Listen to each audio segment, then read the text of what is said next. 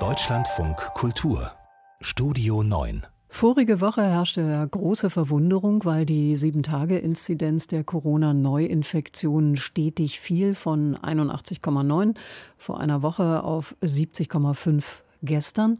Tobias Jecker ist Redakteur heute Morgen. So geht es aber nicht weiter. Nein, damit ist es erstmal wohl vorbei. Ähm, die Zahlen steigen nach Angaben des Robert Koch Instituts heute wieder leicht an auf 71. Aber das haben Expertinnen und Experten ja auch schon vermutet. Es ist eben direkt nach Schulbeginn in allen Bundesländern erstmal richtig hochgegangen, auch weil Schulkinder ja stets und ständig getestet werden. Und unter anderem da sind die Zahlen dann wieder gesunken und stabilisieren sich jetzt vermutlich wieder. Und mit einer möglichen Impfung in dieser Altersgruppe wird es noch dauern.